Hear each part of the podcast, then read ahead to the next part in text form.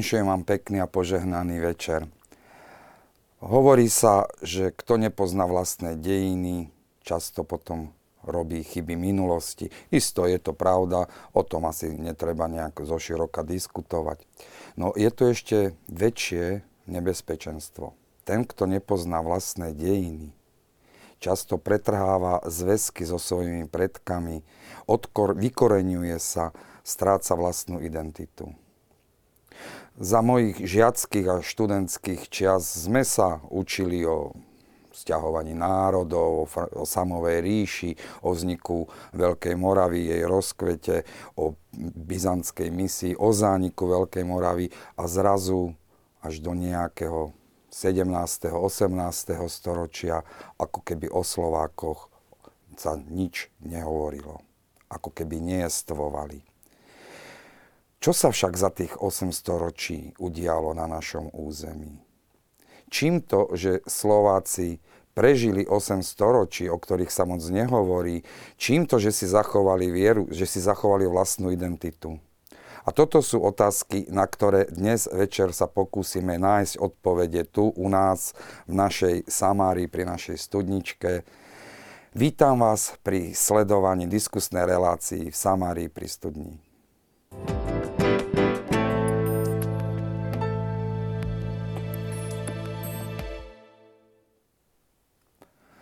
8 storočí je v dejinách veľké dlhé obdobie a v dejinách národa je to úžasne dlhá epocha.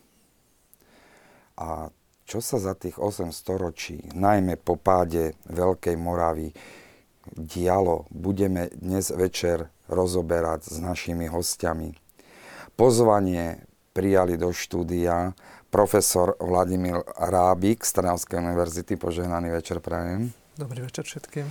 Docent Jaroslav Nemeš z Katolíckej univerzity z Ružomberka. Dobrý večer. Požehnaný večer.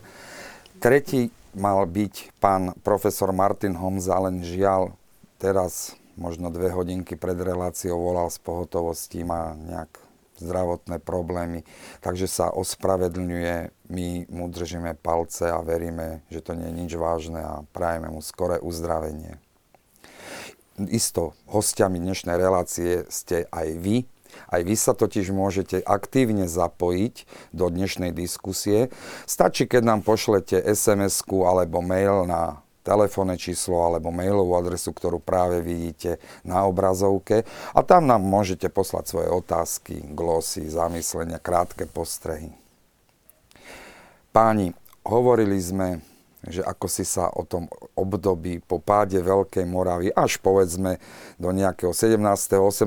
storočia, keď sa zrazu hovorí o prvom slovenskom románe od Jozefa Ignáca Bajzu, ako keby Slováci nejestovali. Tak poďme mi dnes zmapovať aspoň tú základnú časť po páde Veľkej Moravy. A prečo sa vlastne o tomto období nehovorí? No, no. Je, takto je málo nejakých výskumov, alebo je málo dôkazov z tohto obdobia, alebo sú tam aj iné príčiny? No, otázka to nie je práve, práve tá z tých najjednoduchších, samozrejme. A, a aj odpoveď je, je asi trošku zložitejšia a má, má viacero rovín. Od tých objektívnych príčin, ktoré hlavne spočívajú na tom, že tak z istého časového úseku nemáme vždy úplne dostatočne zachované historické pramene, aby sme vedeli dať odpovede na všetky tie otázky, ktoré nás trápia pri celej tej mm, evolúcii nášho národa. A, ale sú otázky e, súvisiace teda aj, aj, aj, aj s nejakým spoločenským tlakom vôbec na nazeranie na slovenské dejiny, na postavenie vlastne slovenskej historiografie, slovenských dejín v celej tej sústave historiografie v Európe ako takej. Takže je to, je to zmes viacerých takýchto, takýchto aspektov, ktoré asi možno my trošku aj tuto načenieme v takých menších podotázkach a dostaneme sa trošku k tomu. Mm-hmm. Uh, treba ale povedať jednu vec, že uh, naozaj my uh, sme tým, že sme, nám chýbalo nejaké to, to etatické zázemie, teda ten nejaký vlastný štát, čo bola jedna z hlavných podmienok priznania nejakej historicity v 19. storočí, v tej veľkej ére uh, uh, historiografie. formovania sa, sa vedeckej disciplíny dejín ako takých. Tak toto bol veľký deficit, ktorý my sme mali. Samozrejme, a to sa trošku prenieslo aj do 20. storočia, keď už sa aj trošku zmenila metodika nazerania na, na, na dejiny a, a dejepis a, a historickú vedu ako, ako vedeckú disciplínu. Ale potom zase nastali e, spoločensky nepriaznivé okolnosti, ktoré zase nedovolovali, aby tá slovenská historická veda sa rozvinula do tej podoby, aby dala odpovede na tieto základné otázky, ktoré ste hneď na začiatku povedali ten vedný odbor slovenskej dejiny sa vlastne v skutočnosti e, plne rehabilitoval a stal, zaradil do tej sústavy e, historiografických e, vedných odborov, rovnocených so všetkými ostatnými historiografiami v Európe až po 89. roku. Takže toto bola e, tiež veľká e, brzda vlastne v hľadaní tých, tých odpovedí na, na, na, na tieto otázky. Prečo sa o tomto období málo hovorí alebo málo sa pozná, to je veľmi zložitá otázka. Osobne si myslím, že je to isté dedictvo aj tých rokov 1948 až 1989, kedy tie staršie dejiny boli, boli zaznávané, boli potierané. O, platí, že čím viac ideme do minulosti, tak tým je ten, ten obraz mlistejší, Tých poznatkov spočiatku nebolo veľa a mm, napríklad to obdobie po Veľkej Moravi, po páde Veľkej Moravy je veľmi chudobné aj na pramene, historické pramene. Takže je to aj také dedictvo z e, tých rokov totality. No po, po roku 89 nastal taký rozkvet bádaní aj tých novších dejín. Dnes by som povedal, že teda tých starších dejín, dnes by som povedal, že tie staršie dejiny sú, sú veľmi vychytené a vychádza množstvo literatúry k tejto problematike. My sme doslova už, by som povedal, zahádzaní tou literatúrou a strácame v nej prehľad. Či sa spoločnosť menej o, o tieto staršie dejiny zaujíma, to je druhá vec. Že to, je, to súvisí aj s tou kultúrnou vyspelosťou každej, každej civilizácie či majú ľudia záujem o dejiny. Na toto historici asi neodpovedia. Súvisí to aj s tým celospoločenským dopytom po poznaní minulosti. Osobne si myslím napríklad, že bola veľká škoda, keď sa, myslím, v roku 2008 obmedzil ten počet e, hodín na vyučovanie dejepisu. Vidíme, že dnes to, to dedictvo si žneme tohto činu hoci teda máme plné ústa toho, aký sme starý národ, ako svoje dejiny milujeme, tak e, ten dejepis je na druhej kolaji, že matematiku máme každý deň v školách a, a dejepis len občas. A teraz, keď bol ten pokus zvýšiť ten počet hodín dejepisu, tak dokonca ešte aj učitelia boli proti tomu. Takže je to komplexná otázka. Ja si myslím, prvá vec je vlastne, čo môžu urobiť historici do poslednej dobe myslím, že si poctivo plnia to, že aj na univerzitách, aj na Slovenskej akadémii vied máme povinnosť publikovať. Dokonca sa nám počítajú všetky tie práce a hodnotia. Tu si myslím, že, že v tomto sa urobilo množstvo, najmä po roku 1989, množstvo práce. A tá druhá vec, tá, tá, ten, tá spoločenská požiadavka po výskume dejín, to je otázka vlastne už širšia a na samostatnú diskusiu vlastne. Áno, áno, áno. Dobre, tak poďme mi ešte k tej Veľkej Morave, k jej zániku. Aká bola vlastne tá situácia aj z toho spoločenského, ale aj z církevného hľadiska v tom čase? Veľká Morava na prelome 9. a 10. storočia sa ocitla naozaj vo veľkej kríze. Je to príbeh viacerých veľkých významných ríši v úvodzovkách, ktoré po ére veľkého vzrastu a vládnutí mocného panovníka, akým Svetopluk bol, a, tak e, zažívajú potom, potom úpadok. To, to je príbeh, ktorý zažila Franská ríša, ktorý sa opakoval v rozličných podobách e, v tej stredovekej nemeckej ríši, e, v Čechách, v Polsku a tak ďalej. No, v prípade Veľkej Moravy to bolo trošku fatálnejšie, pretože tie následky viedli k tomu, že Veľká Morava nakoniec zanikla. Hej. Príčiny boli, ak by sme ich tak všeobecne mohli zhrnúť, tak naozaj jednak v tom, že ten štát sa ako si vnútorne trošku vyčerpal, jeho expanzia bola príliš veľká, nedokázala si zrejme efektívne spravovať e, tak rozsiahle územie. To má tie vnútorné štruktúry štátu. Áno? Presne, cez tie svoje vnútorné štruktúry štátu. To sa dialo veľmi rýchlo a nebol dostatočný čas na to, aby sa nejak zžili s nejakou centrálnou vládou a, a tak ďalej. To bola, to bola jedna, jedna z tých príčin. Ale jedna veľmi dôležitá, podstatná príčina bola aj to, že vlastne Veľká Morava bol do istej miery trošku umelý politický útvar, ktorý vznikol v Strednej Európe spojením dvoch kniežatstiev moravského a nitrianského a ten dualizmus bol tam prítomný počas celých tých dejín, počas celého historického vývoja. On sa prejavoval v tých krízových situáciách relatívne často. Hej. Vieme, nástup Svetopluka na trón bol v podstate výsledkom uh, opätovného konfliktu medzi akýmsi nitrianským zázemím a, a, a moravským zázemím. Hej. Čiže uh, toto bola jedna z takých podstatných dôležitých príčin. Hej. Do toho samozrejme boli aj vonkajšie príčiny, externé a z nich asi najvýznamnejšie bol samozrejme vpád starých Maďarov. A keď pre nich Veľká Morava nebol primárny cieľ, a celkom určite, ak by Veľká Morava dokázala zvládnuť tieto svoje vnútorné štruktúrálne problémy, tak by dokázala kohabitovať aj s tým staromaďarským živlom, pretože ten politický priestor, ktorý v tých počiatkoch ten staromaďarský element vyžadoval, tak ten sa sústredoval do panónskych, zadunajských oblastí. Aj, celkom určite. A aká bola náboženská situácia ku koncu Veľkej Moravy? Tak náboženská situácia bola poznamenaná takým, by som povedal, synkretizmom. Na jednej strane môžeme povedať o Veľkej Morave, že z, z veľkej časti bola ríšou s pomerne o, vysokým stupňom o, kristianizácie. Na druhej strane prežívali ešte aj všetky tie pohanské elementy. Teda aj v tomto bolo, také, bolo to také náboženské zmiešavanie, synkretizmus. O, čo sa týka toho kresťanstva, tak tam môžeme povedať, že, že dodnes máme zmapovaných, najmä archeologicky, okolo 27-28 kostolov, základy kostolov, ktoré nám ostali. Z toho napríklad v Mikulčiciach 12 alebo v, starém, v starom mieste 7-8 kostolov.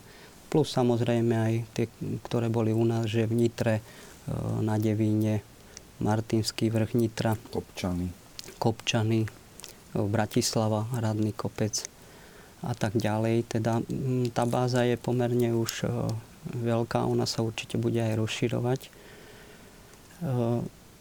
Na druhej strane vlastne nielen ten počet kostolov teda svedčí o akýchsi cirkevných alebo teda kresťanských jadrách, na druhej strane, na perifériu, môžeme povedať, mm, postupom času, keď sa tá Veľká Morava zväčšovala, na perifériu najmä prežívalo to pohánstvo popri tom.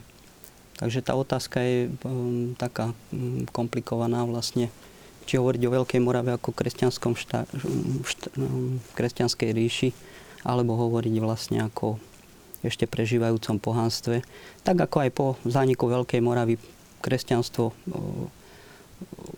nasleduje, takisto aj ten pohanský element v niektorých tých oblastiach prežíva. Takže patrí to jedno aj druhé k tomu.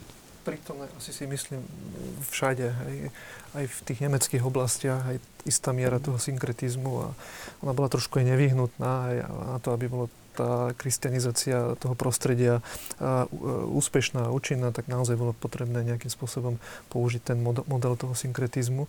O tom vedeli všetci misionári a, a tak ďalej. Ale ja by som ten príbeh Veľkej Moravy chápal ako, ako úspešný príbeh historicky práve aj z tohto dôvodu, pretože cez um, to kresťanstvo, jednak e, samozrejme to bol priestor, že tí Slovania, my si to trošku málo uvedomujeme, ale patríme k tým najstarším uh, kristianizovaným Slovanom. U nás to kresťanstvo spomedzi tých ostatných slovanských národov má najhlbšie a najstaršie korene. To je veľmi výnimočná vec. Nie náhodou možno je prvá písomná zmienka o našom území, našich dejinách priamo spätá s, s, s vysvetením kostola e, salzburským arcibiskupom Adalarávom roku 828 v Nitre na Pribinovom majetku, čo už je informácia, ktorá nám hovorí strašne veľa o, o, o situácii a o kresťanstve na našom území a hovorí o tom, že tá kristianizačná fáza bola v, v veľmi vysokom štádiu. Hej to, že prišiel sem najvýznamnejší e, cirkevný prelát hej, z Nemecka, z nemeckých oblastí, východofranskej ríše, alebo teda, no vtedy ešte, ešte nie, a z tých východných častí Karolovskej ríše, na e, kniežací dvorec e, akéhosi regionálneho slovanského kniežaťa, ktorým bol Pribina, z pohľadu z ríše sa to muselo takto javiť, tak to hovorí o strašne veľa, veľa, veľa, veľa o tom, ako to kresťanstvo e, sa, sa výrazne implementovalo do tej spoločnosti a, a bolo tu prítomné. Hej, čiže e, musel prísť ten arcibiskup do bezpečného prostredia, musel prísť do prostredia, ktoré mu zaručovalo naozaj slobodný príchod, návrat. Samozrejme, malo to aj svoje nejaké politické posolstvo, bol, bol zároveň vyslancom cisára a tak ďalej. Čiže hovorí to aj o politických a, a, a vzájomných takých kontaktov medzi Pribinom a, a, a ríšou. Hej, ale ten hlavný leitmotiv bol, bol kresťanský. Hej. Bolo, tu, bolo tu završenie akejsi základnej fázy e, nielen kristianizácie, ale aj budovanie kri, kre, e, kresťanskej cirkevnej organizácie. Hej. A ten kostol naozaj môžeme považovať za, za taký hlavný kostol tej cirkevnej organizácie e, v tom nitrianskom kniežatstve.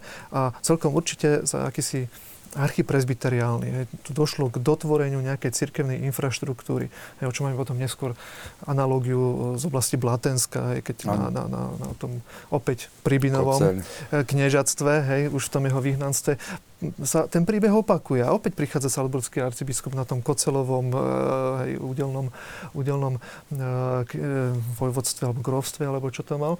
E, sa, sa to presne to isté zopakuje. Takisto prichádza arcibiskup, menuje toho, toho jeho hlavného kňaza Dominika za archipresbytera, vysvedcuje tam 15 kostolov a tak ďalej. Čiže celá štruktúra hej, tej organizácie. A to sú dôležité informácie. Hej, takéto, takéto čosi. Tak, bol to pevný základ pre existenciu toho, toho, toho kniežatstva a pre budúcu politickú orientáciu alebo vôbec organizáciu toho, toho štátu a toho kniežatstva ako takého bez kresťanstva a bez uh, takej akceptovanej formy toho kresťanstva, lebo samozrejme pohybujeme sa v období, kedy um, prebiehali rôzne diskusie o pravovernosti a tak ďalej. Vieme, že to bolo veľmi, veľmi, veľmi citlivá téma aj z pohľadu Ríma a osobitne u Germánov. A objavila sa to ako aj dôležitá otázka u Slovanov hej, keď vystúpili so svojím liturgickým jazykom, ako teda s ďalším liturgickým jazykom, tak sa im to vyčítalo aj z istých kruhov ako, ako e, znak heretického učenia ale to bola jedna veľmi, veľmi dôležitá vec. Naozaj, tam sa nejak začína tá identifikácia toho slovanského elementu ako nového prvku v dejinách Európy. Alebo keď sa... druhé pľúca, ako Jan Pavol II hovorí. Presne tak, lebo keď sa pozrieme na, na ten príbeh e, od, od pádu rímskej ríše, tak samozrejme, že tá rímska ríša dominovala do nejakého toho 5. storočia politicky, aj priestorovo, mocensky. Po jej páde ten priestor zaberajú Germáni, hej, a tým ďalším veľkým prvkom v, tom, v tých dejinách Európy sú práve Slovania, ktorí vystupujú v tom 9. 9. storočí akoby tak z ničoho nič, to vtedy máme len kuse správy, hej, odrazu s plnou silou v politickej organizácii, s ťahom na, na, na kresťanstvo, e, ktoré príjmajú, akceptujú, e, budujú kresťanskú e, infraštruktúru cirkevnú hej, a budujú mocný politický útvar a na rozdiel od Germánov, hej, vytvárajú vlastnú slovanskú kultúru, pretože Germáni vlastne len prijali latinskú kultúru hej, a postupne sa stávajú Francúzi a tak ďalej, latinizujú sa, hej, tí Germáni, hej, ale Slovania nie. Hej. Slovania s tým kresťanstvom uh, za, začínajú si vytvárať vlastnú, vlastnú identitu slovansku a v tom bol ten príbeh Veľkej Moravy výnimočný a úspešný. Hej, že aj po jej politickom zániku to je dedictvo, zostalo v tejto oblasti ako, ako, ako hlavný taký nosný, nosný prúd pre všetkých Slovanov, vrátane západu. Blížime sa ku koncu 10. storočia, teda 9. 10. Mm-hmm. storočia. E, no, zrazu sa tu začínajú objavovať maďarské kmene. Veľká Morava, ako ste povedali, je v kríze. Nezvládla vlastnú vnútornú štruktúru. Aký to malo potom ďalší vývoj práve z tohto hľadiska?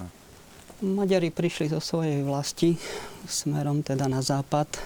Okolo roku 895 boli nútení sa pohnúť. Pôvodne tie stepy, ktoré sa nachádzali nad Čiernym morom, boli pre nich bezpečným domovom ale stalo sa to už vlastne, že pod tlakom ďalších nomádskych kočovných národov, najmä teda Pečenehov a teda ale aj ďalších, boli nútení odísť. Cez Verecký priesmik sa dostali vlastne cez Karpaty sa dostali do Sedmohradska. Pôvodne to bolo 7 kmeňov plus nejaké spojené kmene, ktoré išli s nimi. Sedmohradsku sa usadili, že na čele s tým svojim ďulom mali takú tradíciu, že, že každý z tých siedmých e, kmeňových náčelníkov si postavil vlastný hrad, že od toho aj ten názov Hlinený hrad, teda od toho ten názov Sedmohradsko. Oni sa potom e, v roku 899 potom dostali ďalej do vnútrozemia práve aj na pozvanie e, mnohých tých tých, eh, s ktorými začali spolupracovať. Najmä teda veľkú zásluhu na tom mal Arnulf, ktorý ich potreboval eh, v boji v severnom Taliansku proti Berengárovi. No a oni potom eh, samozrejme, keď sa vracali späť, tak osídlili Panóniu. Pádom dostali sa do bezprostredného susedstva aj s, tým, s tými našimi oblastiami. Nakoniec potom aj vieme, že sa im podarilo po roku 900, že aj tie naše oblasti vlastne nejakým spôsobom postupne si podmaňovať. Takže e, tam sa zmenila potom aj tá cirkevná situácia, pretože tá posledná reorganizácia Veľkej Moravy, ktorá prebehla e, v roku 899, keď prišli traja vyslanci e, z Ríma a vlastne menovali jedného arcibiskupa a troch sufragánov. Pôvodne nevieme, kde mali svoje sídla, že uvažuje sa o, samozrejme o Nitre, hovorilo sa aj o Lomovci, alebo Krakov to mohol byť, prípadne Vesprim a tak ďalej. Tak e, tá posledná cirkevná reorganizácia, ktorá vo Veľkej Morave prebehla, tak práve aj z tohto dôvodu nebola úspešná Nevieme, ako dopadla, že nepoznáme ani mená tých cirkevných hodnostárov, tých posledných cirkevných hodnostárov, ktorých sme na Veľkej Morave mali. Takže z tohto pohľadu ozaj tie staromaďarské kmene priniesli, priniesli mm, do tohto prostredia o, akýsi, akýsi rozvrat. Samozrejme, bolo pre nich životnou situáciou, aby aj oni kresťanstvo prijali ako hovoril český kolega, teda nebohý už historik Dušan Češtik, hovoril, že, že o, to, čo je pohanské, to sa týka kmeňa, kmeňov, že keď hovoríme o štáte, tak e, jedine kresťanstvo dáva náplň, náplň o, pre existenciu štátu. Takže aj pre nich bolo takou výzvou vrátiť sa o, na tú overenú, spolahlivú cestu, na ktorú aj tie západné monarchie nastúpili. To znamená kresťanstvo ako stmelovací prvok, ktorý vlastne mm, pomôže z tej kmeňovej zložky dostať sa do tej širšej štátnej. Že? Takže oni si potom tiež začali uvedomovať, že bez kresťanstva sa v tomto období v Európe nedá existovať. Ale to asi skôr už tí ich Gejza napríklad. Alebo... Hoci nebolo to také jednoduché e, a, a samozrejme aj z pohľadu toho staromaďarského spoločenstva a dialo sa tak pod výrazným vonkajším tlakom. Hej. Aj keď isté, isté zložky v tej staromaďarskej spoločnosti si uvedomovali, že to kresťanstvo naozaj je dôležité, najmä e, spočiatku tie, tie prvé kontakty idú smerom na východ e, ku Konštantinopolu a tak a tam odtiaľ roku 953, tak tam, tam príjmajú tí, tí prvý, prvý, prvé kniežata maďarské kresťanstvo a dokonca prichádza misia biskupa Hierotea, e, ktorý potom pôsobí v Sedmohradsku a tak ďalej.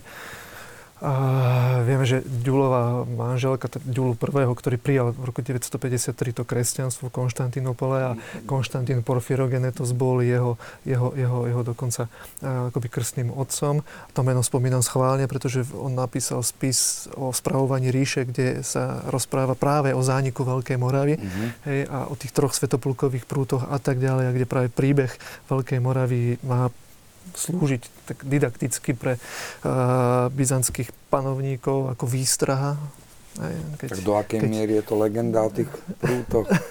no tak sa to hovorí legenda, rozpráva. Uh, no, je to legenda, ale je to stará legenda. Je to stará legenda, ktorá v sebe nesie uh, kus politické reality, ktorá sa odohrala na, na, na, v závere Veľkej Moravy. Mm. Hej? Takže naozaj to je, to je ten príbeh. No ale ak by som sa vrátil k tomu kresťanstvu, tak práve cez ten východ, tak to boli tie prvé kontakty, ale zo západu to kresťanstvo prichádzalo s veľkým tlakom. Hej? S veľkým tlakom a bolo vlastne výsledkom fatálnej porážky starých Maďarov v bitke pri Lechu roku 955. Hej, celkom určite. Hej. Dovtedy dá sa povedať, že tam tá západná časť uh, Panónie a toho staromaďarského kmeňového spoločenstva. K tomu kresťanstvu bola asi viac menej lahostajná a praktizovala stále tie svoje, svoje rituály pohánsko-šamanské, ale, ale, ale v dôsledku tej porážky dnes historici hovoria o tom, že, že, že to asi bola jedna z akýchsi podmienok, mierových podmienok, aby sa tie staré Maďari, starí Maďari vyhli uh, osudu Avarov z pohľadu uh, Otovcov že príjmu kresťanstvo zo západu. Hej. A bol to Aleáš Gejza, ktorý pochopil to, čo to na kolega Jaro povedal, že, že je to naozaj veľmi dôležitý stmelujúci prvok, Ako na ktorom, štátu, na ktorom sa teda ten štát musí nevyhnutne postaviť. A dokonca, že to musí byť kresťanstvo skôr toho západného e, rítu. Tie útoky Maďarov na podstate už rozvracajúcu sa vnútorne Veľkú Moravu boli možno až miestami brutálne, ničili sa kostoly. Ako to, že nezaniklo kresťanstvo tom, na tom našom území pod práve takýmito silnými útokmi?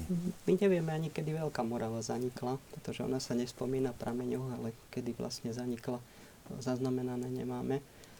A čo sa týka toho, toho, toho mm, kresťanstva vlastne, tak e, ono má takú schopnosť vlastne prežiť aj tie ťažké časy, že aj prenasledovanie a podobne. Kresťanstvo bolo života schopné a práve na hrdinských skutkoch alebo skutkoch aj mnohokrát jednotlivcov vydržalo aj takýto nápor. Mm-hmm.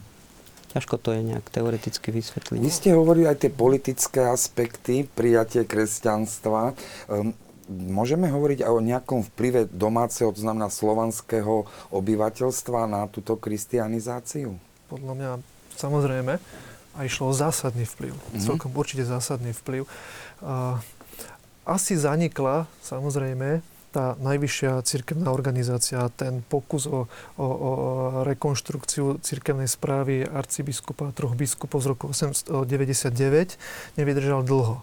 Hej a e, zrejme už potom ďalej nebol úspešný. Ale práve príbeh Kopčan, e, Nitrianskej blatnice a Kostolan pod Tríbečou, to sú tri stojace veľkomoravské kostoly, hej, E, veľmi jasne hovoria, že toto kresťanstvo prežilo. Že to prežilo v tej na tých nižších organizačných úrovniach a s podporou domáceho obyvateľstva a teda aj samozrejme nejakých, nejakých tých mocenských štruktúr, čiže domácich veľmožov a tak ďalej. Čiže to opäť, keď hovoríme o zániku Veľkej Moravy, tak musíme asi uvažovať v dvoch rovinách. Zánik štátu, ako hej, teda, teda nejakej tej strešnej politickej organizácie. A potom e, prežívanie a, a respektíve zánik a doznievanie tej Veľkej Moravy v tých ďalších štruktúrach. A to kresťanstvo bolo jedna, jedno z tých, z tých najintenzívnejších štruktúr, ktoré držalo ešte pohromade uh, tých Slovanov ako takých. Hej. To naozaj išlo o, o, o to, že u tých Slovanov a v tom nadunajskom priestore sa to kresťanstvo skutočne udržalo a zohralo veľmi dôležitú, dokonca kľúčovú úlohu pri, pri kristianizácii aj starých Maďarov ako takých a vôbec pri budovaní toho úorského štátu. Hej, čo tako naozaj pekne vidieť, že keď sa budovali prvé biskupstva, hej, tak oni sa vlastne nebudovali na našom území, hej?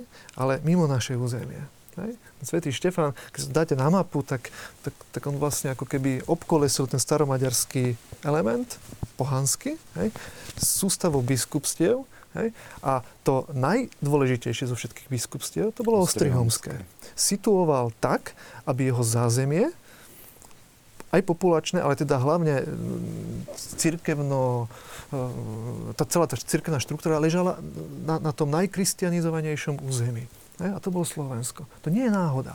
To nie je naozaj náhoda a to sa stalo zázemím. A keď, keď Štefan narazil po, po, e, po tom, čo pre, e, prevzal e, vládu po svojom otcovi Gejzovi v roku 1997 okamžite na, na, na teda nároky svojich príbuzných a známa je tá kopaňová vzbúra, tak, tak sa utiekol práve na Slovensko, hej, do, tej, do toho zázemia, ktorému, ktorému poskytlo pomoc a, a, a tak ďalej. Hej. Čiže, a toto boli dôležité momenty, ktoré aj v tom kresťanstve, a práve v tom kresťanstve, cez to kresťanstvo, vnášali ten slovanský prvok do toho Uhorska. Hej. Hovorili ste peknú myšlienku o kresťanstve ako istom štátotvornom prvku dôležitom. Spomínala sa tu Gejza, ale hovorili sme aj vplyv Slovanov. Vy tu máte knižku o Svetom Vojtechovi a práve tam je ten súvis aj Slovan a Gejza. Uh-huh. Ako vlastne došlo potom nejak tomu pokresťančeniu týchto maďarských kmeňov od mhm. toho Gejzu a ako sa to vyvíjalo po jeho syna Štefana? No Gejza prijal, prijal kresťanstvo prostredníctvom benediktínov, pravdepodobne Brunás do St. Gallen ktorý v, v, v období, kedy on nastúpil vlastne na ten kniežací stolec, tak eh, bol vyslaný do, do teda vnikajúceho Úhorska. No a keďže sa chcel vyrovnať tým ostatným panovníkom, vtedajším, a bola to aj modná záležitosť, treba povedať, tak tiež sa e, pridal na druhej strane bol tam, ako kolega hovoril, ten politický tlak, že to znamená, je to obdobie, kedy, kedy eh, v roku 962 sa obnovilo cisárstvo, kedy Byzantská ríša vlastne pričlenila Bulharov a kedy vznikalo to spojenectvo byzantsko-franské. Vieme o sobáši Ota II. s byzantskou princeznou Teofanu bolo to v rámci programu vlastne obnovenia tej pôvodnej kresťanskej, už kresťanskej, teda rímskej ríše, tak na tých Maďarov skutočne bol tlak a hrozilo, že dopadnú tak ako avári, alebo, alebo mm, sa dostanú do veľmi ťažkej, existenčne ťažkej situácie. Takže aj Gejza si uvedomil, že keď chce byť rovnocenným partnerom, tak e, bez e, tejto stránky života to nejde. E, veľmi múdro teda sa na toto dal a že dal sa pokrstiť. Takisto potom aj, keď sa v roku 973 konala schôdzka v Kvedlinburgu, to bolo, myslím, tak hoci teda on tam ešte nebol prítomný, ale poslal tam svojich vyslancov, teda po boku vtedy Haralda Modrozuba Boleslava II. zase, alebo Boleslava Chrabrého, že predstaviteľov a ďalších, teda viacerých krajín, tak eh, chcel byť takýmto rovnocenným partnerom. No veľmi mm, prezieravo teda to organizoval. No a potom samozrejme aj Štefan po svojom nástupe takisto vlastne v tejto línii pokračoval. Bola to jediná možnosť ako to, čo vybudovali, ako to bolo možné zachrániť. Mm-hmm. Vy ste, pán profesor, začali veľmi zaujímavú myšlienku o tom vzniku Ostrihonského arcibiskupstva. Dnes možno mnohí sa pozerajú a hovoria, to je maďarské, hej. Ale pritom vy ste povedali, že práve kopírovalo územie dnešného by sme povedali Slovenska, mm. ako po, potom aj jagerské Áno, tá východná časť, alebo severovýchodná časť Jagerského biskupstva zase kopírovala aj to dnešné východné Slovensko. Takže nie, nebola to náhoda, ale ďaká ne, našim ne, nebola to, spôsobom. Nebola to náhoda naozaj. Ono bolo nevyhnutné, aby to hlavné a prvé biskupstvo, Ostrihomské, malo zázemie v tej najvyspelejšej časti a v, to, v, v tom území a v žitom kresťanstve. A, aj z politických dôvodov, hej, teda nielen samozrejme z hľadiska udržania toho kresťanstva v krajine, v tak nehegemonom spolku mm, etnik, ako boli Slovania, Maďari, ktorí boli ešte vtedy stále diferencovaní do rozličných kmeňov, plus ďalšie etnika, ktoré spolu s nimi kohabitovali. Prepačte, možno Ale... by bolo dobre aj geograficky vyčleniť asi, aby aj diváci mali Územie Ostrihomu? Áno, to, toho Ostrihomského arcibiskupstva. No, tak, e, Bolo to určite celé nitrianské kniežatstvo. Celé nitrianské kniežatstvo, siahajúce v podstate zahrňajúce aj Spiš, E, Novohrad. Spíš je, je zaujímavý tým, hej, že tam máme to bránisko, je tam tá brána, hej, to je naozaj brána medzi, medzi Jagerským a, a Ostrihomským arcibiskom. Je to taká prirodzená historická hranica, veľmi stará, veľmi prastará hranica, ktorá teda naozaj siaha do, do, do toho ešte, ešte nitrianského kniežaca, do veľkomoravských čias. Hej, čiže až potiaľ siahalo niekde to Ostrihomské, teda vieme veľmi presne, pokiaľ siahalo, hej, pretože tá územná kompetencia potom v neskorších časoch, keď máme máme dostatok historických prameňov, tak vieme, že sa veľmi prísne strážila, že boli spory medzi jagerským biskupom a povedzme spišským prepoštom o, o, o konkrétne dediny, ktoré patria pod ktoré biskupstvo. Hej. Čiže to je, to je, to je táto otázka cirkevného územia, diecezného vymedzenia bola veľmi, veľmi prísne, prísne strážená. No ale naozaj to Ostriomské arcibiskupstvo muselo byť situované v tak dôležitej lokalite aj z toho politického dôvodu, pretože Ostriomský arcibiskup korunoval uhorského kráľa. Bez uh, Ostrihomského arcibiskupstva by neexistoval uhorský král. A ak by neexistoval uhorský král, neexistuje uhorské kráľovstvo. Hej. V tom bola genialita samotného Gejzu a, a, a potom aj samozrejme Štefana, že, že takto dislokovali toto biskupstvo. Aj, aj napriek tomu, že sídlo toho biskupstva sa ocitlo mimo diecezné územie. Hej, že bolo trošku hej, za Dunajom. Hej, a celé to s výnimkou teda niektorých oblastí. Ale bolo celé, hej, čiže, čo je veľmi atypická situácia pre arcibiskupstva, alebo teda hlavné biskupstva. Ale napriek tomu to stálo za to. Bolo to nevyhnutné, pretože všade inde ten priestor bol nestabilný a nezaručoval, že úspech vybudovania kráľovstva zostane zachovaný, ak by nemal takéto zázemie. To bolo veľmi dôležité, skutočne. Ale tak toto sa... Mm-hmm.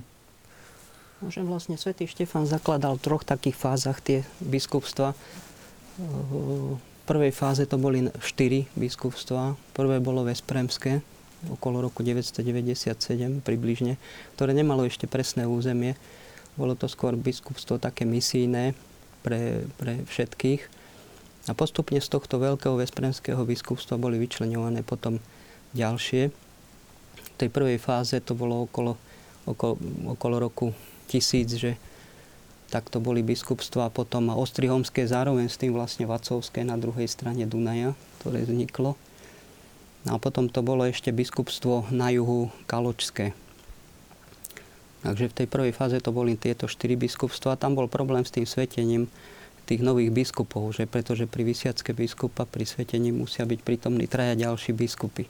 Takže zrejme musel, tá pomoc musela prísť aj zvonka, pretože Uhorsku, sa, e, teda v tom novovznikajúcom Uhorsku nebolo toľko ľudí, ktorí, ktorí by boli schopní svetiť. A potom v tej druhej fáze tam vznikli 4 alebo 5 biskupstiev, to bolo okolo, okolo roku 1009. Tam treba povedať, že mm, to územie potom postupne ako uhorský štát naberal nové územia, tak vznikali nové biskupstva. To bolo biskupstvo Jagerské, potom tam bolo biskupstvo Péč, biskupstvo Bihar, ktoré potom neskôr bolo zmenené na Veľkovaradinské za Ladislava. A potom tam bolo ešte biskupstvo, no teraz si nespomeniem. Ktoré? Sedmohradsko alebo Sedmohradsko, Sedmohradsko, no áno, Alba Julia.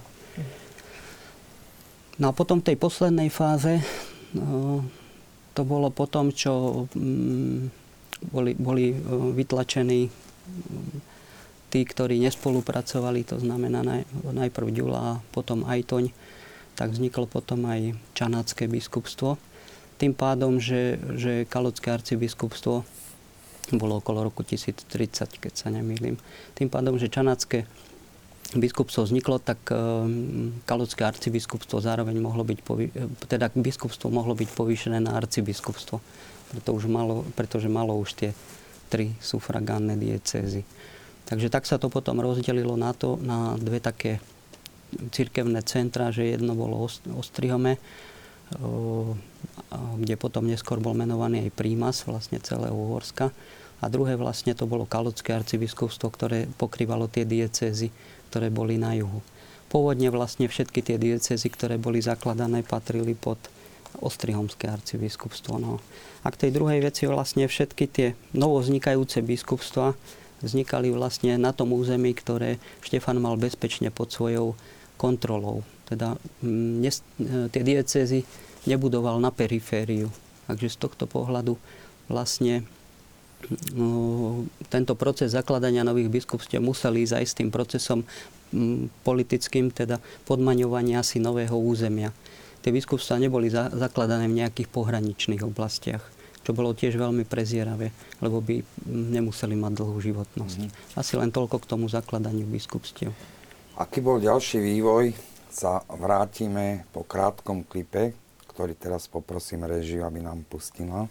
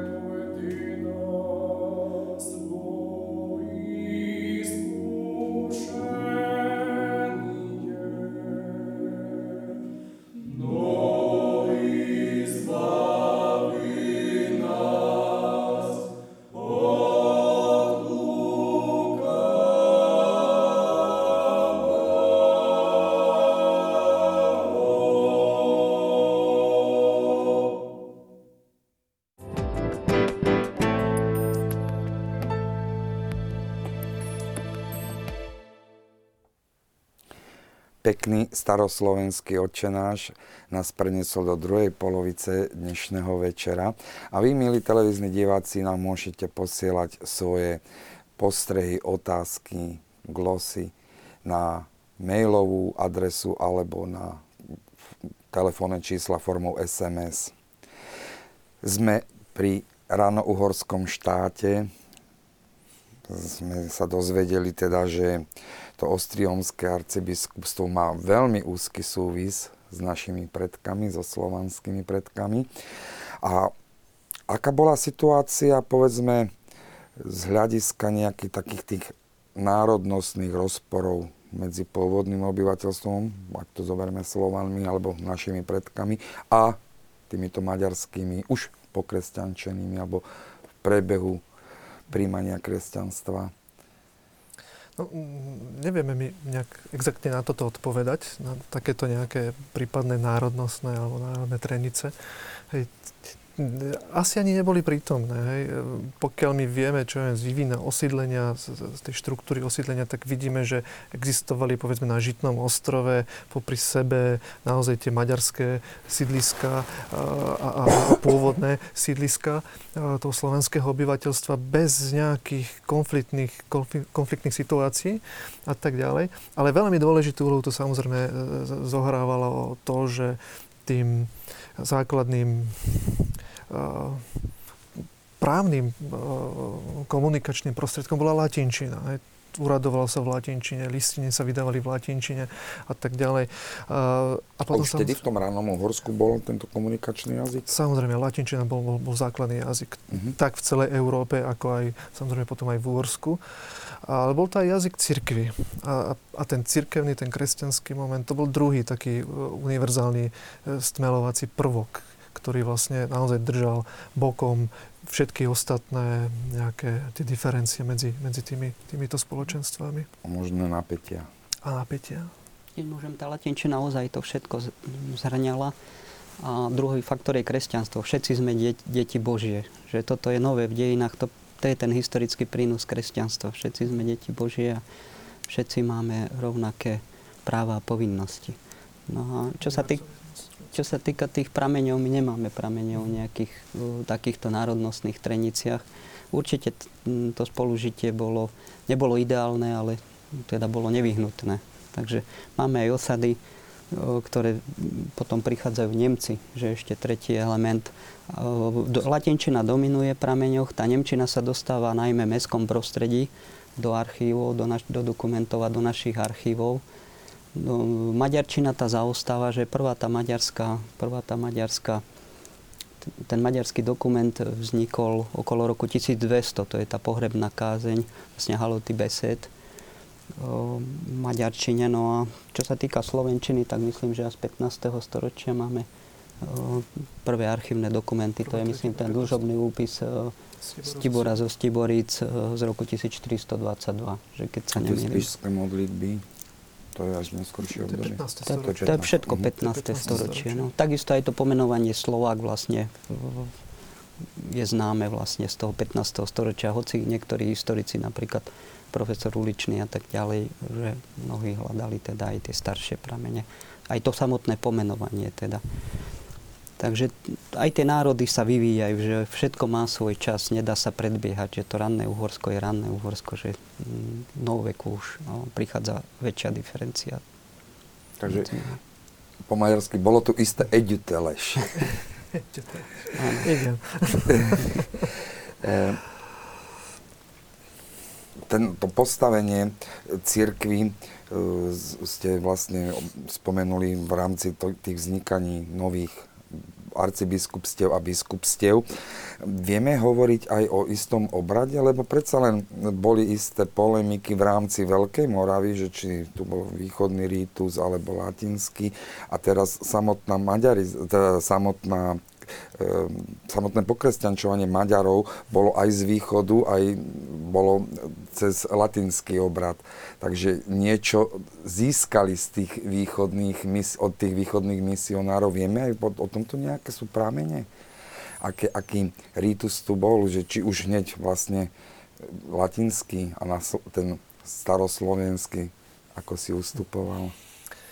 No o tomto vieme veľmi málo. No. Samozrejme vieme o tom, že tu pôsobili uh, slovanské mnísi, že, že, že z toho slovanského, uh, byzantsko-slovanského prostredia naozaj sa tu pohybovali, boli tu kláštory a tak ďalej. V tom 11. storočí to bol ešte relatívne relatívne živý prúd e, inšpiračný v tej, tej uhorskej cirkvi alebo pri budovaní toho uhorského cirkevného zázemia.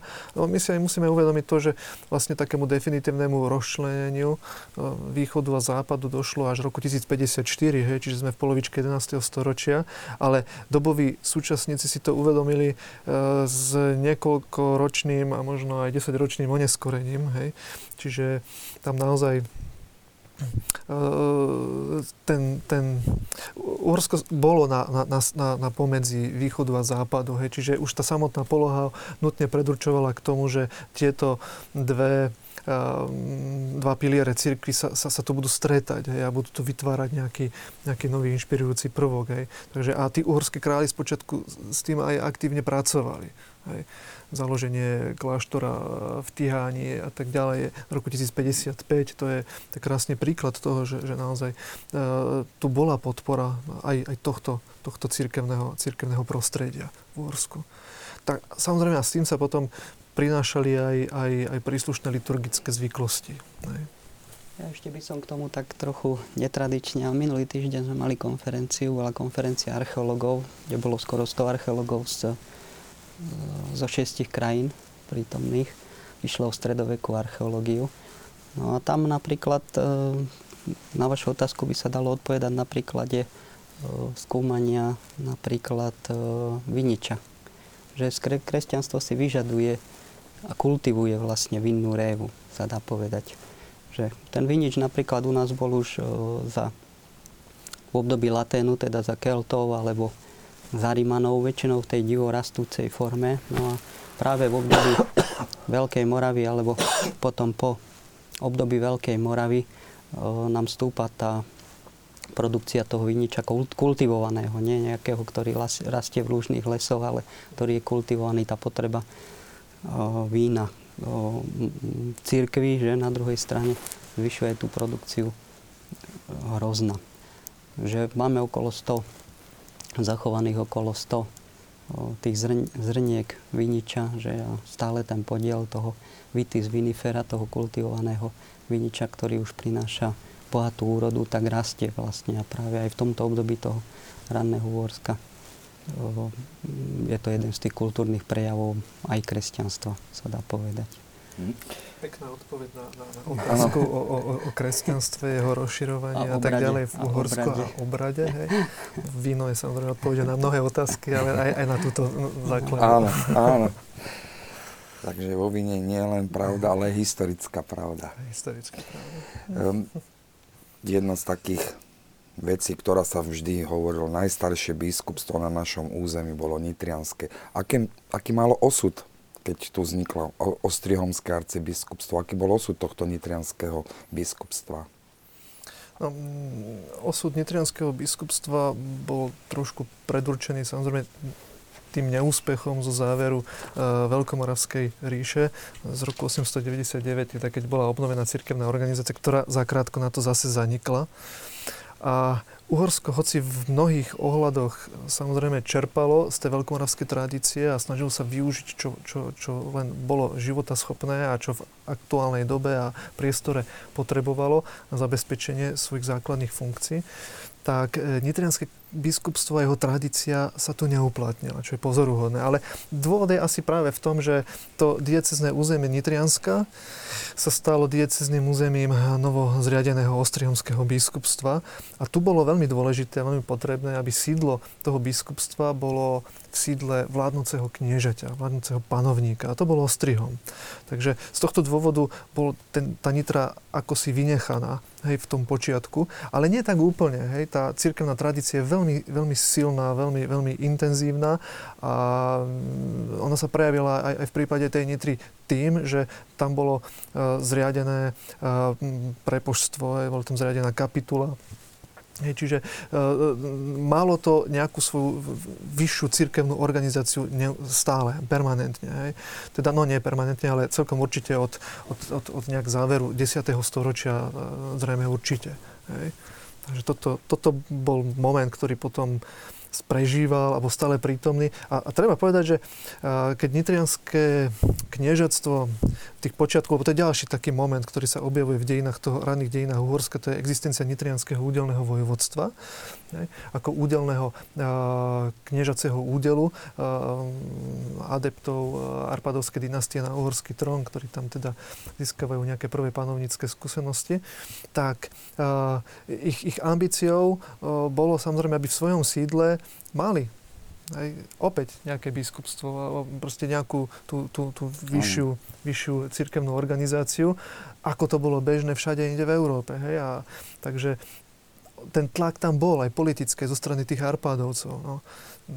Trvalo to ale istý čas, kým sa tam opäť obnovilo biskupstvo. Ale toto určite hralo veľmi dôležitú úlohu.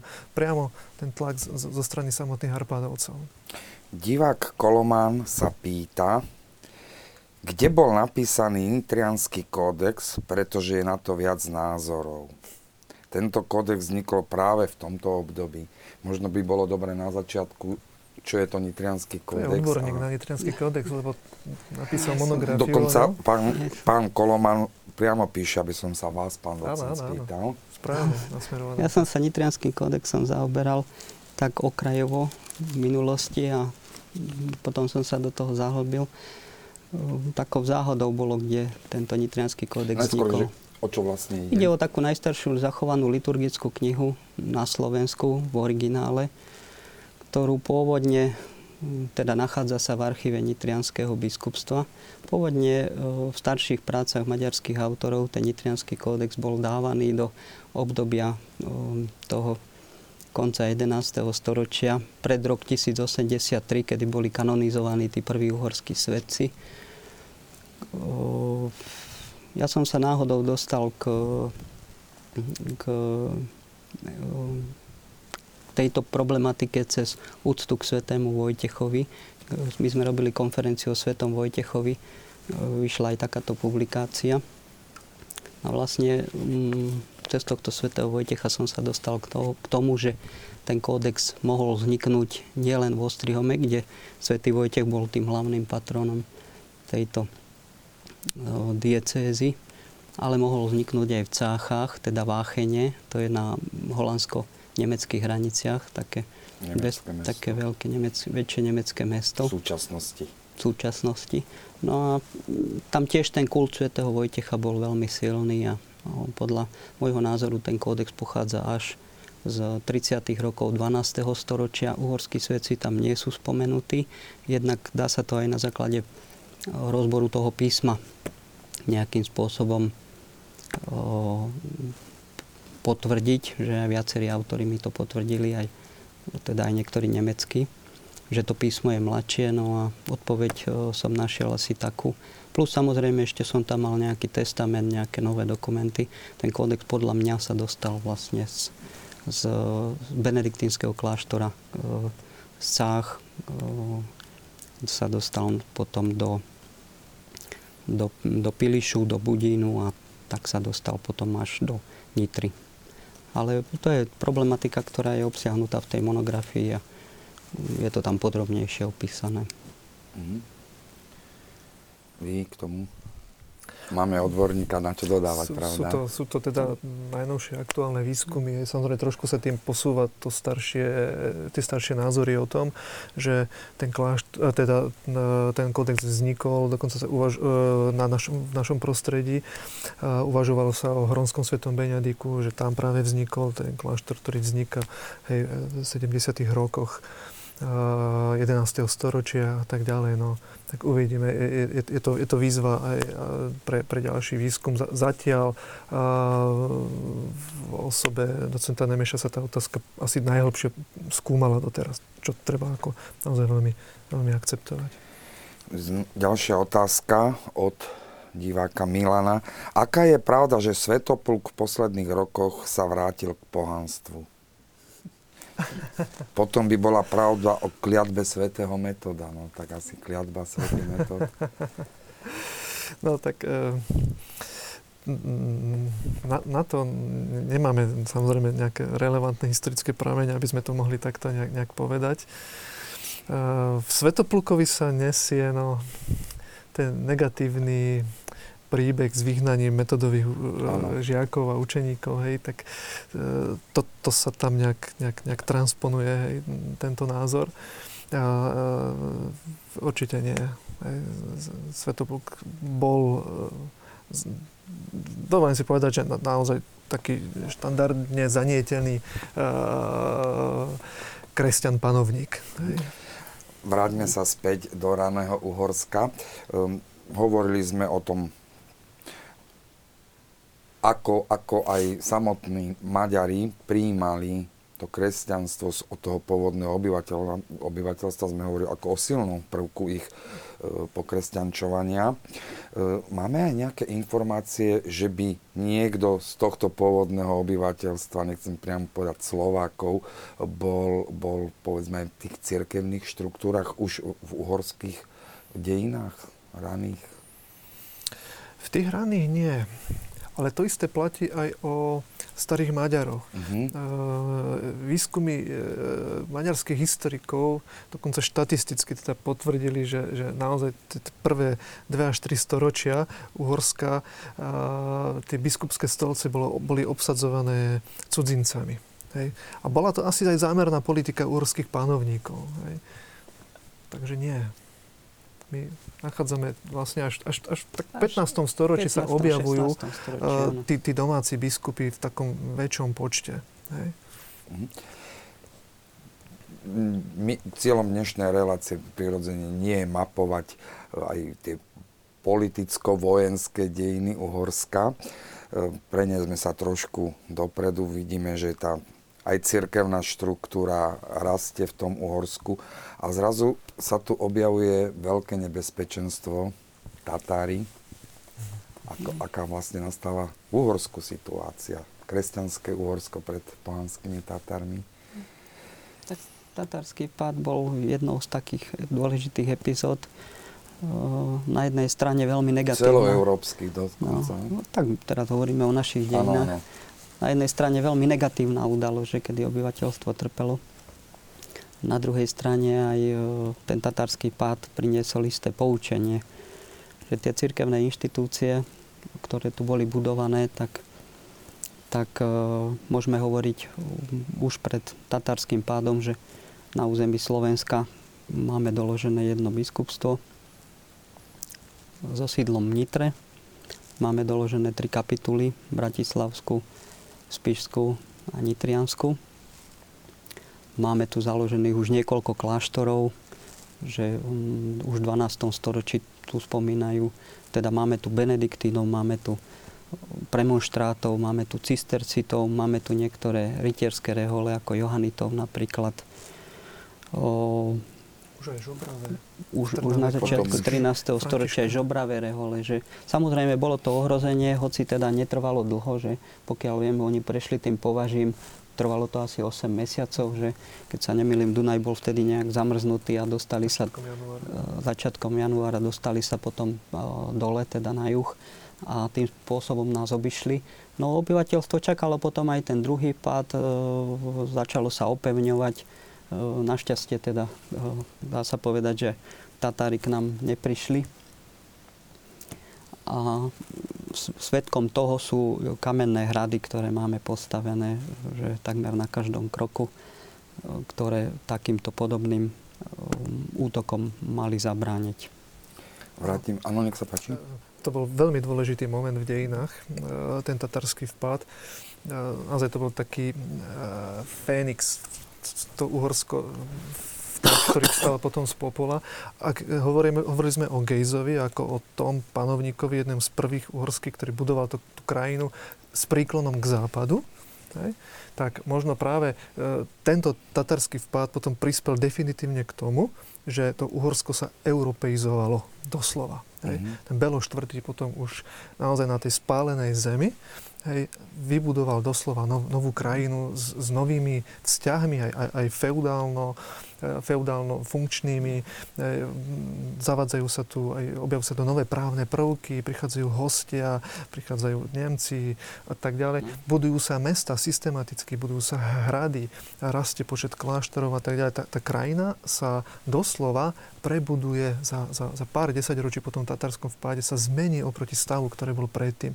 Až do tej miery, že sa nám, že dokonca panovníkovi sa, sa vymkynajú z rúk župy, e, ktoré dovtedy mal pevne v rukách a odrazu sa tam začína tvoriť šlachtická obec, ktorá preberá samozprávu a, a tak ďalej a tak ďalej. Čiže naozaj sa prebudováva tá krajina do, do, do už oveľa života schopnejšej v podoby a forme, aj v očakávaní teda nejakého ďalšieho budúceho nebezpečenstva z pozícií tých Tatárov. Veľmi dôležitý moment. Divák Jozef, chcel by som sa opýtať, ako sami seba nazývali Slovania žijúci na našom území po páde Veľkej Moravy. Aké to boli kmene a akú organizáciu mali naši predkovia v 10. storočí? Ako sa oni nazývali? Áno, sami seba ako Sami volali. seba. Hm? To by sme chceli vedieť aj my.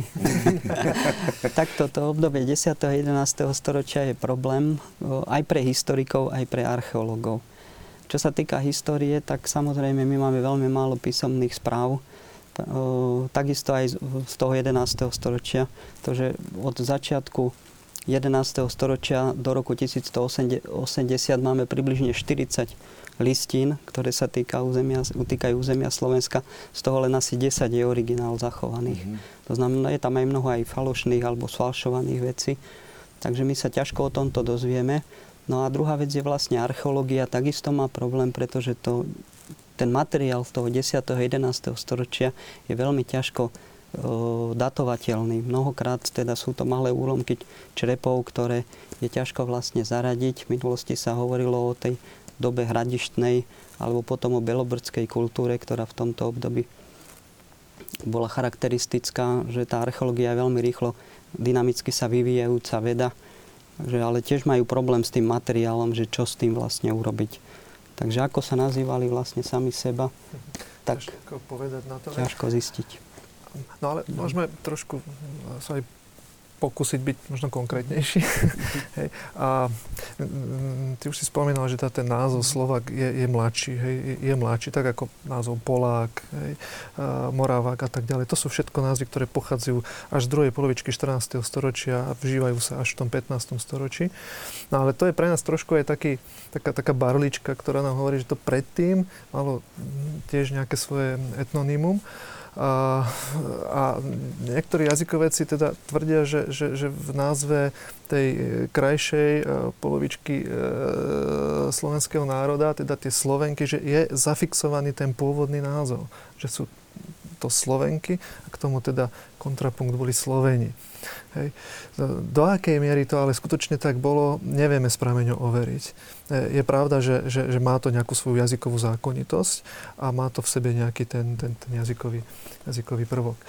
A pokiaľ ide o tú organizáciu toho obyvateľstva, aj, aj keď zanikla teda tá politická úroveň, to, to, panovnícka, ten, ten štát sa rozpadol, tak pravdepodobne sa rozpadol do nejakých domén, ktoré dokázali uh, udržiavať tú regionálnu správu v nejakom chode. Bolo to v záujme tých šlachticov, alebo teda tej, tej nobility, ktorá vlastnila nejaké majetky, mala nejaký dvorec a tak ďalej, mala nejaké, nejaké závislé územie ktoré ak by nefungovalo, ak by neudržiavali v nejakom chode, tak by ich samozrejme zlikvidoval. To, že prežili veľkomoravské rody ako Hont Poznanovci, alebo teda Hontovci a Poznanovci, Hontovci na južnom Slovensku, Poznanovci na severo-západnom e, Slovensku, e, a asi aj ďalší ako Diviackovci, svedčí o tom, že naozaj sa ujali nejakých tých regionálnych štruktúr, prijali to do svojich rúk a potom podľa možností a okolností spolupracovali s tým, kto tam bol reprezentantom nejakej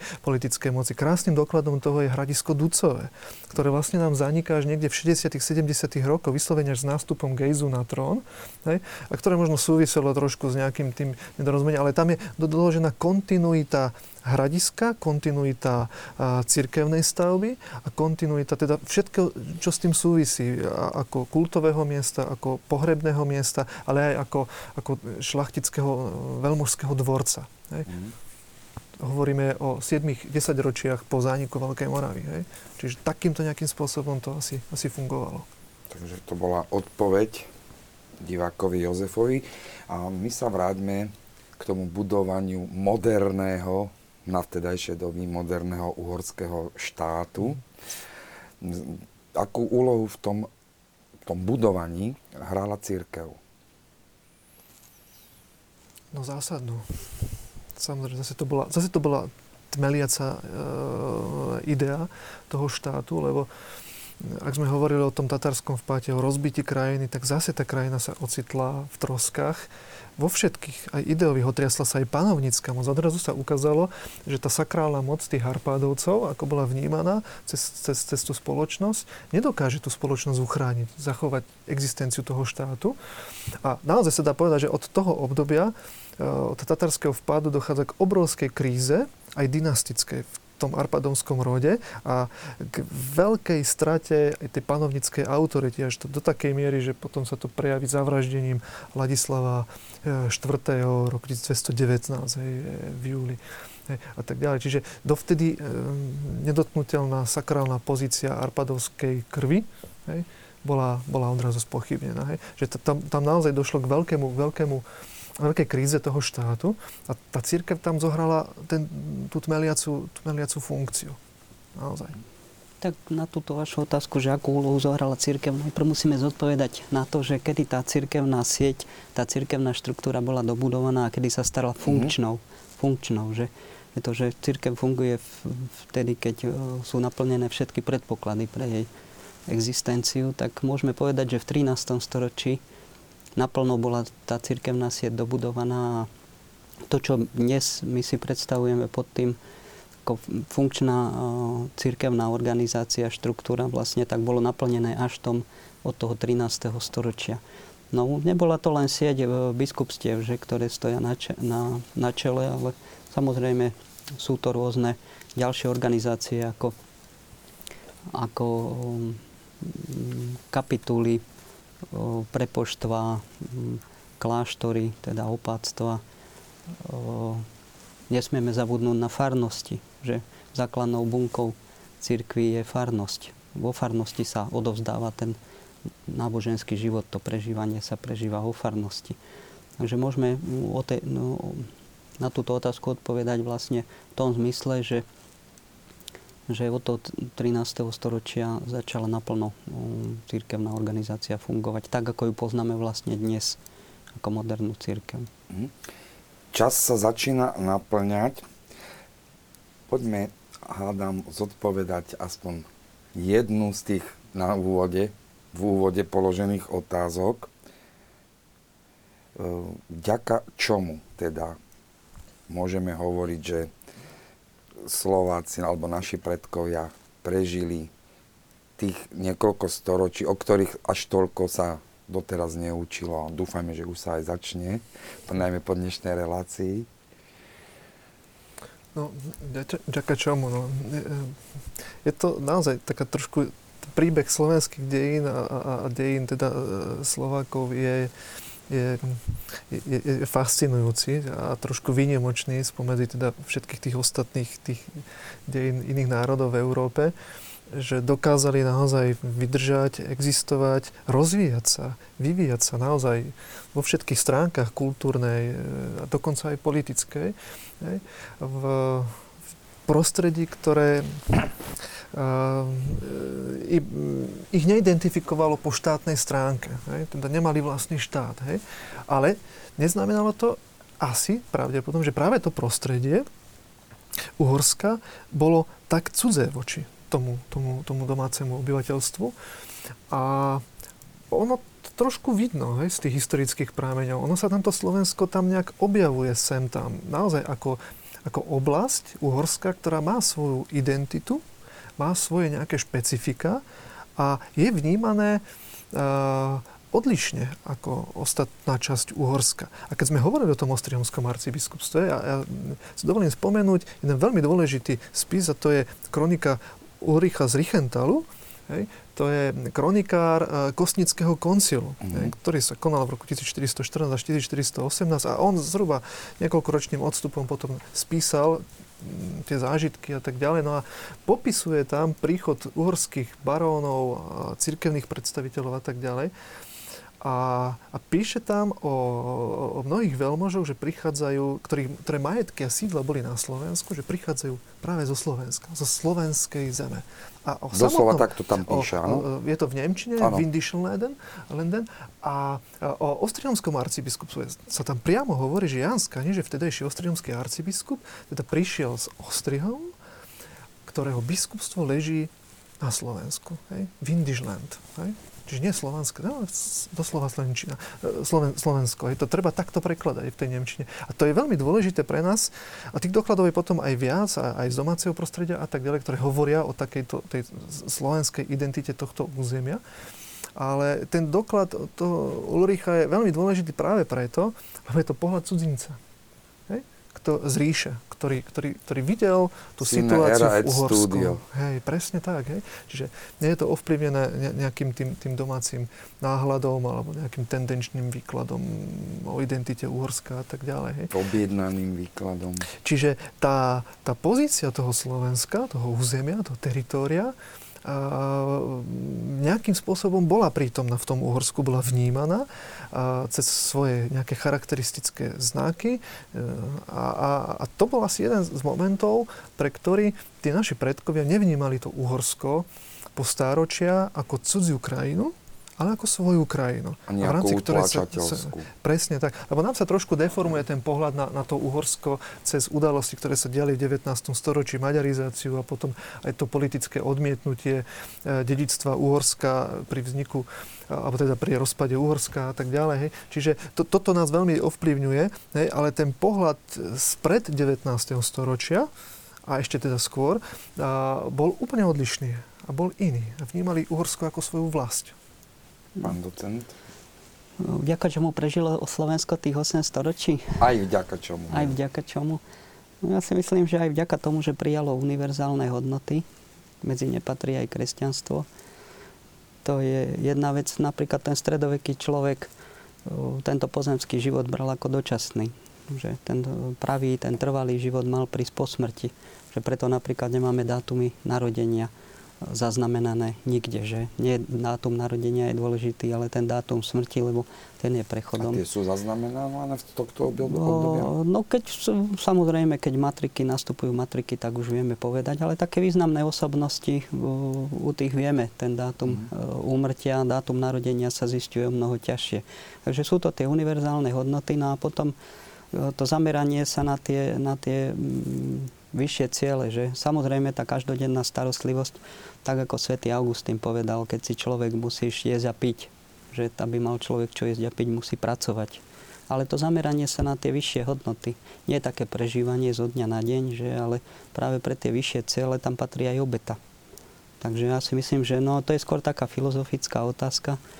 Um, jedine takto ten človek a takisto aj ten národ môže prežiť. Zamerať sa, na zhrnúť do prežívaného kresťanstva? Kre, no žitého, áno, áno. Ježiša Krista? Áno, žité, žité kresťanstvo. Mm. Bez toho mi to určite nešlo a kde naberali ľudia silu, no však dožívali sa 40 rokov. To sa dožil 40 rokov, to bol pekný vek. Dnes sa dožívame skoro raz toľko, že? Takže máme mm, ten čas dlhší. Takže oni skutočne uh, museli čakať ten koniec sveta, ktorý bezprostredne sa blíži, že tou smrťou. Páni, ja vám veľmi pekne ďakujem za dnešnú naozaj veľmi zaujímavú diskusiu. Aj vám za vaše príspevky, otázky. Zároveň sa ešte raz chcem, ospra- zároveň chcem ešte raz ospravedlniť pána profesora Honzu, zdravotný stav mu neumožnil zúčastniť sa dnešnej večernej diskusie. A ako tu bolo povedané, žité v praxi kresťanstvo má jedine možnosť pre nás naďalej zachovávať tie hodnoty a posúvať nás ďalej. A skôr ako sa ešte rozlúčime, poprosím e, režiu o krátky klip. Zatiaľ pekný a požehnaný zvyšok večera. Pekný večer. Pekný večer.